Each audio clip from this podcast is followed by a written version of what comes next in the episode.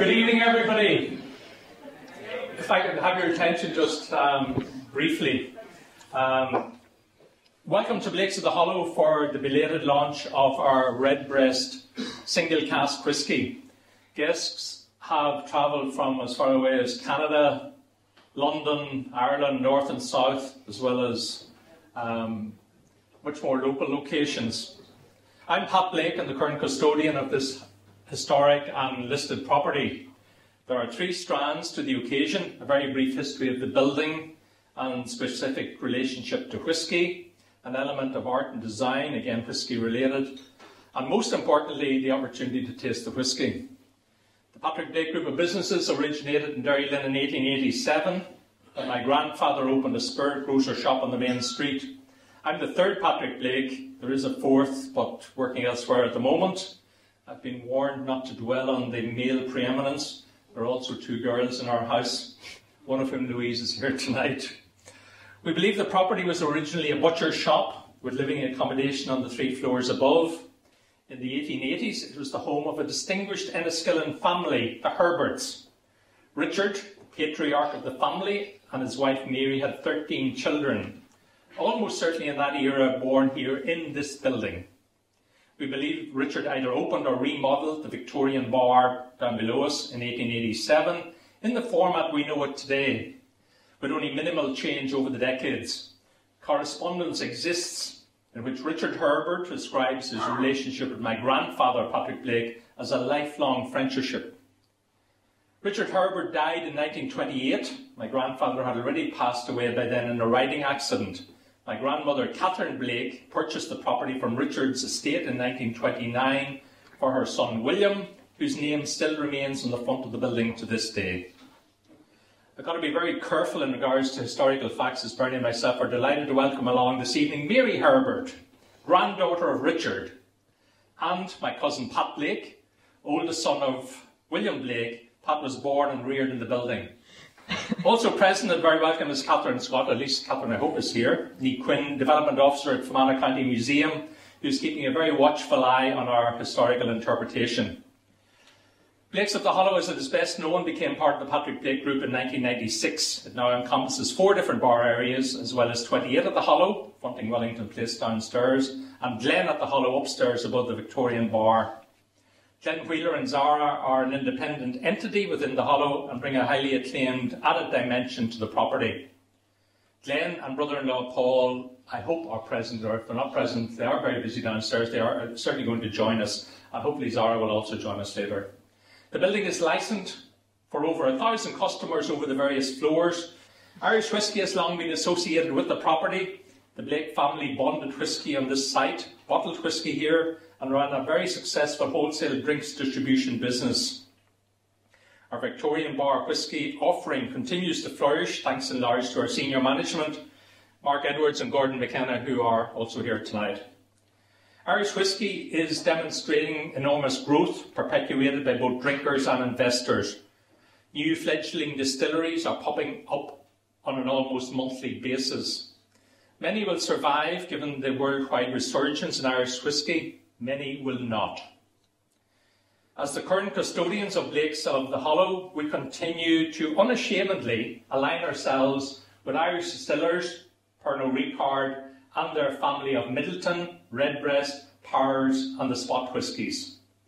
We previously launched our single cask Midleton 26 year old, laid down in 1991, with a cask strength of 53.8%, of which there are some bottles still remaining, and our parents' Powers 19 year old laid down in 2000, which sold out in a matter of weeks and is long gone.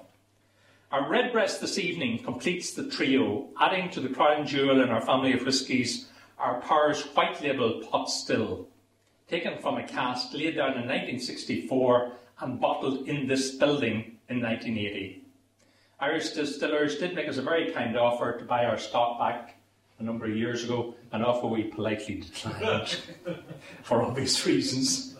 We thoroughly enjoy our relationship with Dillon Bass, Irish Distillers entity here in Northern Ireland, and are privileged to be offered one of only two bottles of Midleton Silent Distillery, which comes to Northern Ireland each year. Michael Lehman, Michelle from Dillon Bass, you're more than welcome. But even more importantly, Joe. Joe is uh, the company's Irish whiskey Ambassador in Northern Ireland, and who will take us through the whiskey tasting. My last point is the loathsome subject of the cost of a bottle of our Redbreast, and is interesting. Tonight, and one night only, the cost is £350. However, a bottle has already appeared at auction and fetched 495 euros plus commission and VAT on the commission, which equates back to 495 pounds sterling all in. You can see our problem. We would like investors to hang on to their bottles slightly longer.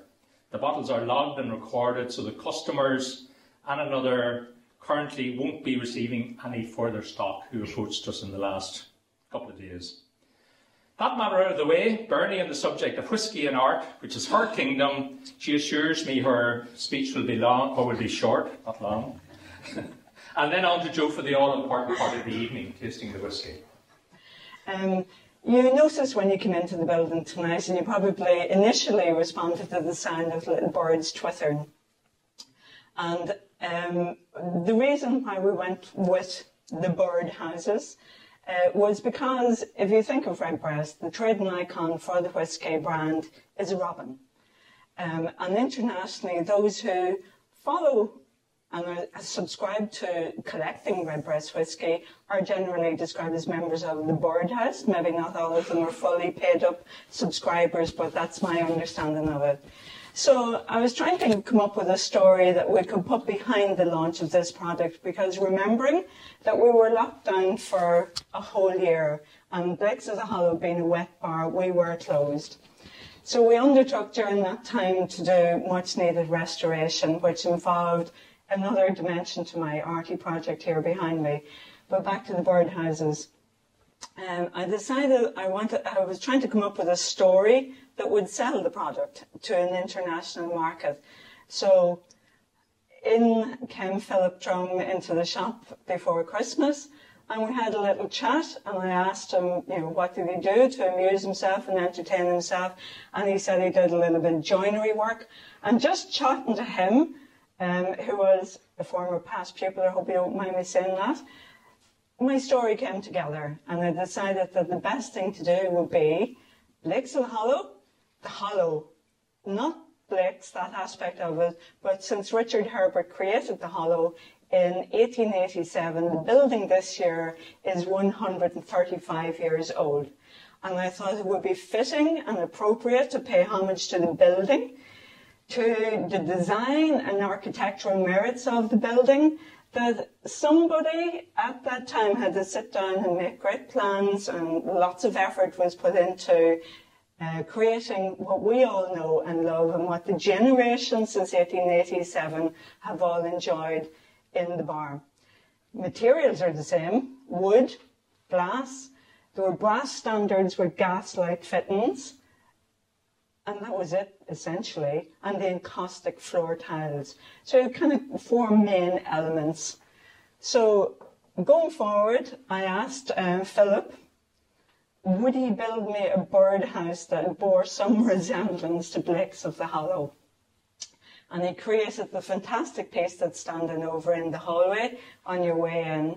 It, it's quite remarkable and stunning and it's been adorning my window in the shop at Derrylin for the last number of months. And everybody has noticed it, especially as autumn has come in and we put some light features and things like that into it.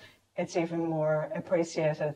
So I'm afraid then we had to draw on Philip's talents even further uh, because I had acquired from uh, some 14 year olds who left their school projects behind some old bird boxes.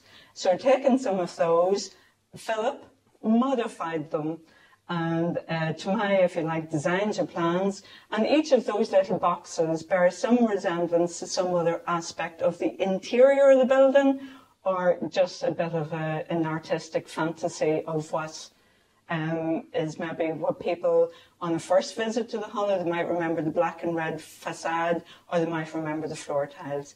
So between the pair of us, we've come up with a few boxes that are on display, and I have to tell you, that's all happened in the last week or so. So we've been both working very hard. And I really do appreciate Philip's input and effort, and I hope that anybody going forward who's interested in uh, commissioning somebody to build a bird box, he's your man. um, the floor tiles is the second aspect of it, and the floor, when you think about it again from an artistic point of view, it sounds very romantic and very idealistic, but every single person who walked into the hollow since 1887 has stood on these tiles.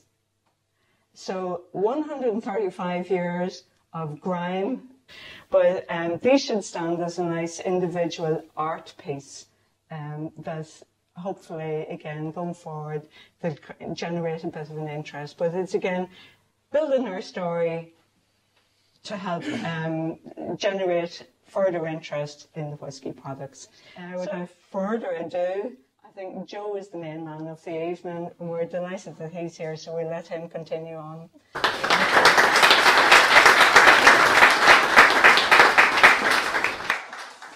Hello, everyone. Um, first of all, before we get started, I just want to say what a pleasure and a privilege it is to finally be here. Um, this night itself has been in planning or development for quite a long time. Um, we've had a few interruptions and hiccups along the way. I think I've had many a conversation with Bernie over the last uh, year or so. Um, so I'm delighted to actually uh, to actually be here um, finally. Um, so patience does does pay off, especially when it comes to the likes of this whiskey. If you think about it, this is a whiskey that has 21 years in the making. But even after those 21 years, there's the decision of choosing the cask, uh, agreeing the packaging, getting it bottled and sent up and delivered, and finally on shelf. So actually seeing the liquid in, gla- in the glass tonight um, is, is fantastic, and I'm happy to be here.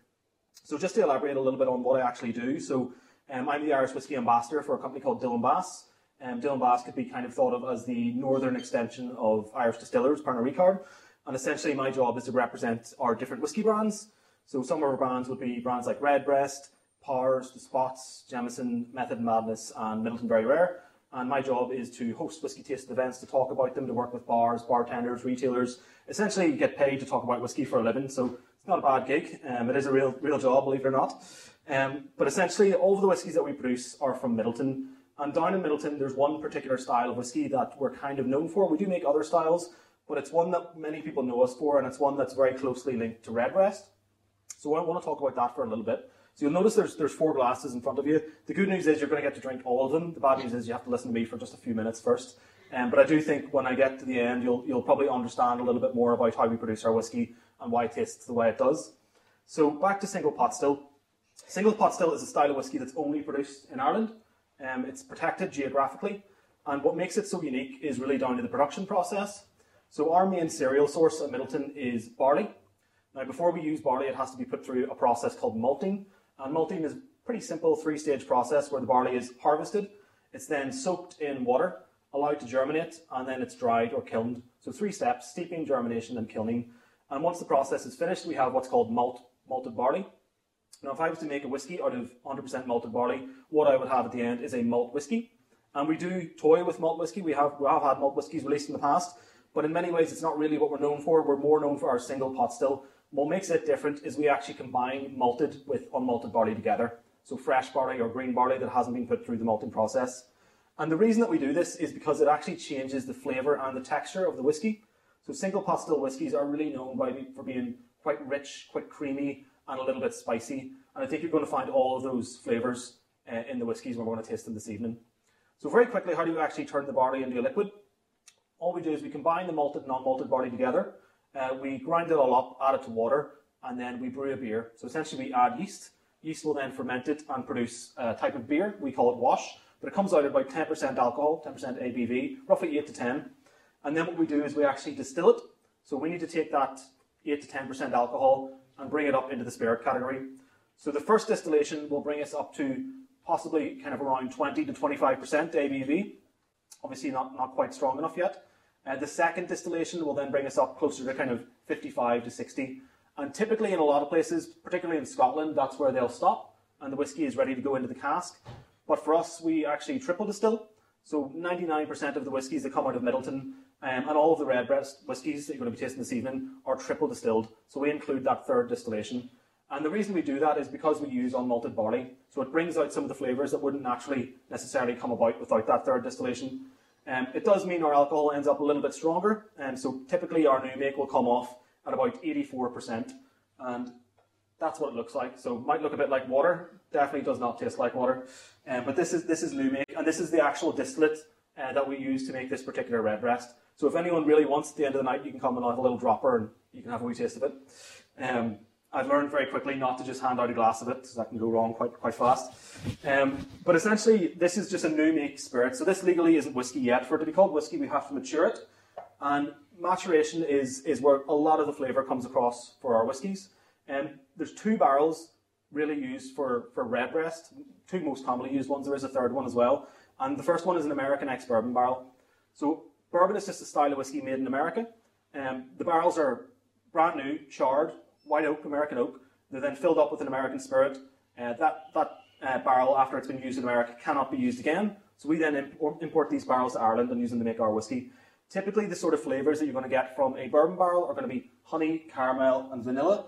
And I don't know if you can see maybe on that light there, but this is kind of what it looks like after five years in a barrel. So you can see the difference in colour between something that's completely new and then after five years in the bourbon barrel. And typically you're going to get a lovely kind of pale gold straw colour from a bourbon barrel. Now the second most commonly used cask we use, and the one that a lot of people really associate with redbreast, is a sherry cask. Um, sherry is a type of fortified wine from Spain. Um, in my opinion, it's a very underappreciated, very underrated style of wine. Um, but it's a fortified wine from fortified wine from Andalusia.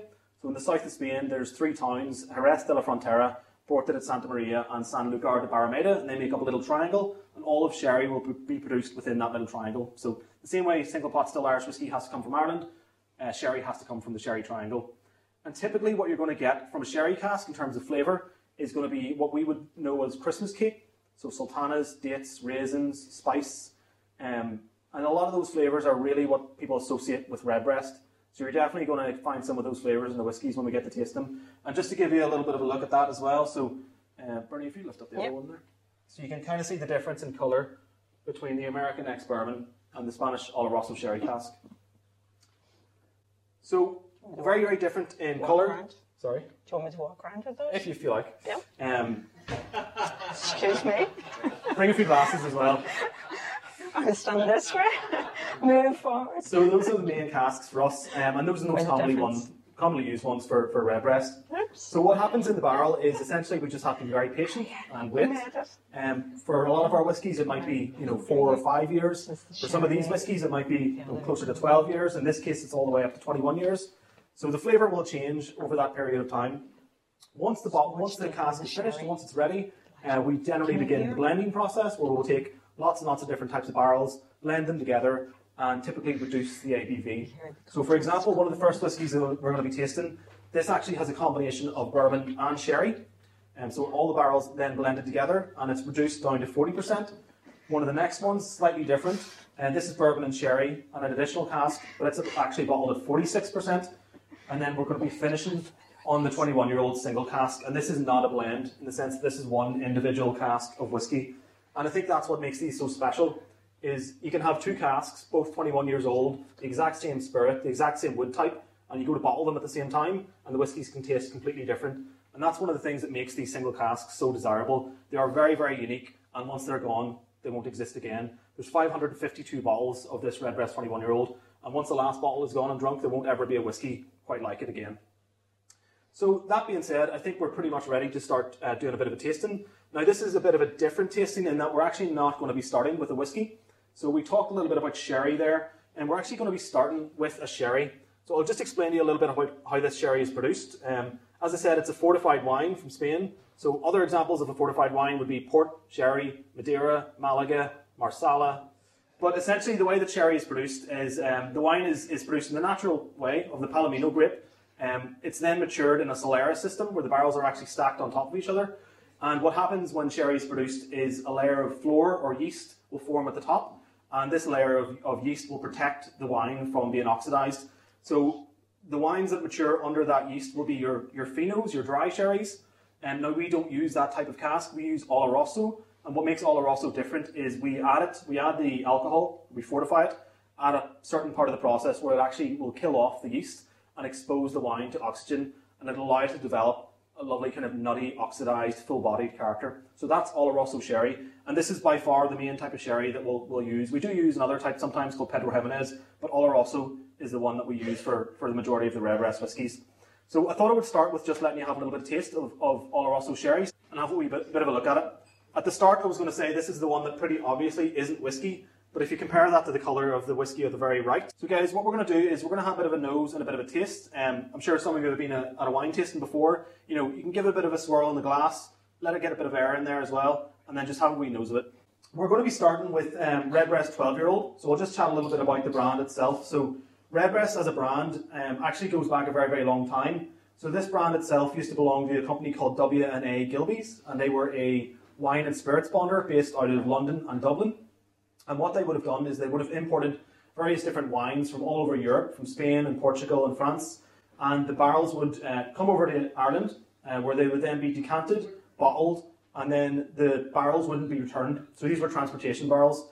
So what that meant was Gilbey's would take these empty barrels, they would then take them to a distillery, in our case it would have been John Jameson Distillery in Dublin, and they would have requested that they be filled up with the new make spirit. So they, they knew that these barrels had great potential for making whiskey. So Gilbey's would have filled them up with the spirit, bottled it, and then sold it under their own brand. And historically, it would have been called Castle Whiskey JJ, uh, the JJ obviously standing for, for John Jameson. Um, but what happened in 1912 was a new managing director took over the company, and he was an ornithologist, he was a bird watcher. And what he did was he renamed all of the whiskies after different birds. So Castle Whiskey disappeared, and suddenly we had brands like Redbreast, Yellowhammer, Skylark, and Chaffinch unfortunately, most of these brands disappeared um, throughout the uh, 20th century and the 19th century, basically due to Irish whiskey going through a bit of a rough patch. But Redbreast didn't. Redbreast survived, possibly because it was so popular. And what happened was Irish distillers made the decision in the 80s to phase out bonding, so they were no longer going to supply in bulk to bonders. And they were convinced to, to supply a little bit for, for Gilbey's, for Redbreast, for a little bit longer. But then they purchased the brand, so they bought the brand from Gilbey's, and in 1991 they relaunched it under its current incarnation uh, under a greatly benefited wood program. So that's kind of where Redbreast 12 year old, as we know it, uh, came from. And since 1991, it's really grown as a uh, one of the most loved, one of the most uh, successful uh, and best selling single pot still Irish whiskies you can get. First of all, I always think the first thing to do when you have a whiskey in your hand is to admire the colour. And I think there's a lovely, beautiful you know, you can see a little bit of that kind of straw colour and a little bit of the sherry cask influence too. Um, it's got a little bit of a coppery hue to it. So, famously once called sunshine in a glass. So the next thing we're going to do is we're going to have a bit of a nose. So again, nosing is just a fancy word for smelling. Unlike wine, you don't need to stick your nose right into the glass. In fact, you shouldn't. Just let it sit slightly under your nose like so and have we think about what it smells like. If you're new to whiskey, what I would say to do is just think about what it reminds you of. You know, are there any particular characters that you're getting? Um, if you're very new to whiskey, it'll probably just smell like whiskey. Um, but if you're a bit more experienced, you might be able to pull a little bit more out of it. So we'll have a bit of a nose. So to me, Redbreast, the first thing that jumps out is that unmistakable Christmas cake character. So fruitcake, sultanas, dates, raisins. Um, sometimes I get a little bit of like orange, orange peel on there as well. And keep in mind, if I'm saying all of this and you're getting absolutely none of it, that doesn't mean you're wrong. Everybody does have a slightly different palate. This is just what I think. Um, so we're going to have a bit of a taste, guys. This one's 40% ABV, and remember what I said about malted, non-malted barley, giving a bit of a creamy character. So have a little sip. Being a single pot still, the first thing you should notice is nice and rich, very, very creamy. I almost think of it a bit like uh, buttery almost in character. Flavour-wise, uh, again, very much that Christmas cake character, that sultanas, dates, raisins, lots and lots of dried fruit. Um, a little bit of like dark chocolate maybe coming across there as well. This is this is one of my all-time favourite whiskies, and uh, one of my uh, counterparts referred to this as the Bowie knife of Irish whiskey. So you should always have a bottle in your arsenal. And um, I would always say if somebody is wanting to try an Irish whiskey and they've never had one before, maybe they like American whiskey or Scottish whiskey, Redbreast 12 is a great place to start. It's a great example of what single pot still Irish whiskey can taste like. So if you can leave a little bit in the glass, it might be nice to revisit it, you know, after you've tried some of the other ones. But the way this is going to work is you're going to notice that the sherry flavour is going to increase as we move through the next two whiskies. So next up, we're going to move on to Redbreast Lustau Edition. So Redbreast Lustau Edition is one of the more re recent members of the family. So we launched this whiskey back in 2017. And this, the way this brand came about is um, our master blender, Billy Leighton, uh, would have developed a relationship with the head winemaker from Bodegas Lustau. And Bodegas Lustau would be considered to be one of the best sherry producers in the region of Jerez. And um, they really have been producing fantastic sherry for over 125 years. Um, I was lucky enough to visit the winery a few years ago and see it in person, and the attention to detail and the quality I, I saw on site was absolutely remarkable. They're extremely passionate about their wine. So we approached them with the idea of a collaboration. We thought, could we use some of your best, you know, hand-selected sherry casks to mature a redbreast whiskey? Not really sure how they would react. Uh, they reacted extremely positively. They, they loved Redbreast as a brand, and they were excited to work with us on this whiskey. So for Redbreast Lustau, what we did is we took a combination of 9 to 11 year old whiskies from both American ex bourbon and Spanish Oloroso sherry casks. We blended those together, and then we put them into some hand selected uh, first fill sherry casks from Bodegas Lustau. So these were made specifically for this whiskey, and we finished the whiskey in those barrels or all those sherry butts for about a year. So this is a whiskey that's been finished. So finishing is when you take a whiskey that's been in one or two barrels for most of its life, and then you put it into another barrel for the last you know six months or a year. So the first portion of its life, American ex bourbon and sherry, and then the final portion of its life, that final year, another very very high quality sherry cask. So whenever we created this whiskey, this is for people who really love the sherry flavour that you get from Redbreast. And keep in mind that this one bottled at 46%, so it's a slightly higher ABV. So on the nose of this whiskey, the way that I like to describe it is it's as if you get all of those dried fruit, you know, the sultanas, those dates and raisins that you typically get with your red redbreast, and you just melt them down in a pot and let them become a bit sweeter, a bit stickier, a bit more intense. There's also a little bit of like an orangey, strawberry, pineapple. There's some kind of tropical fruit flavour in this one too. It's a little bit more nutty as well. So the Spanish oak typically will have what we would say is like an almondy character. I'm curious to see what the favourite is at the end, but I have a fair idea what it might be. So, guys, I should have said as well, you all have water on the table. I would encourage you to have a wee sip between the whiskies just to stay hydrated and also just to, to kind of cleanse your palate. Um, but that was the red Redbreast Lustau. So this one, this one for me is whenever I'm really craving a bit more of a heavy sherry character. You know, it's it's maybe more of that kind of Christmassy feeling whiskey, like winter. You want to sit by the fire, pour a glass of whiskey. Red Redbreast Lustau is the perfect kind of fit for that for me. So we're uh, two whiskies down, and we're about to end on the very special one. So the final whiskey we're going to be nosing and tasting is the very special single cask whiskey. So just to go over some of the details again on this one, um, 552 bottles total and 21 years in the cask. And this is an all sherry cask. So there's no this at all. This is matured entirely in a Spanish Oloroso sherry butt. So you can imagine um, the contribution of colour so if you want to pick up that last glass, and first of all, just have a look at it. It's almost the same colour as the sherry we tasted at the start. It's got this lovely copper, almost a twinge of red to it. Um, very dark. You know, I think if someone was to show me this whiskey, you would immediately know that this is a sherry cask matured whiskey. So absolutely beautiful colour. If you give it a little bit of a shake around the glass, you'll notice it kind of clings to the glass a little bit. So percentage, this is 58.3. So let me just double check I've got that right. Yep, 58.3, guys. So what I would say about this one is if you've never had a cask strength whiskey before, it will be a little bit strong, um, 58%. So what I would encourage you to do is nose it and taste it first, and then if you find it a little bit intense, add just a small amount of water. If you find it a little bit intense after that, add a little, little bit more water. There's absolutely nothing wrong with that. The beauty of cask strength whiskey is you can drink it at whatever ABV you want. You can have it at 58%, you can have it at 55, you can have it at 50, you can have it at 40. The choice is entirely yours. Very intense on the nose. Um, what I personally come across in, in this one is chocolatey, maybe some coffee, like freshly roasted coffee. Um, a little bit more of a darker fruit character as well, so we're more into the kind of like plum maybe flavors, much more dark, much more chocolatey, almost a little bit earthy. So if you think back to that first sherry, you might even get some kind of leathery notes. Some people would describe it as, as almost a bit meaty, and I think definitely there's there's some of that aroma coming across on this whiskey. So guys, we're all going to have a taste. Um, so just before we do, just to reiterate, um, 21 years in the making, um, an absolutely exceptional whiskey, one that won't be around forever, and one that I'm absolutely delighted to have seen come to fruition. So um, guys, cheers to everyone involved, everyone at Blake's of the Hollow, and all the artists. And um, Sláinte, enjoy the whiskey.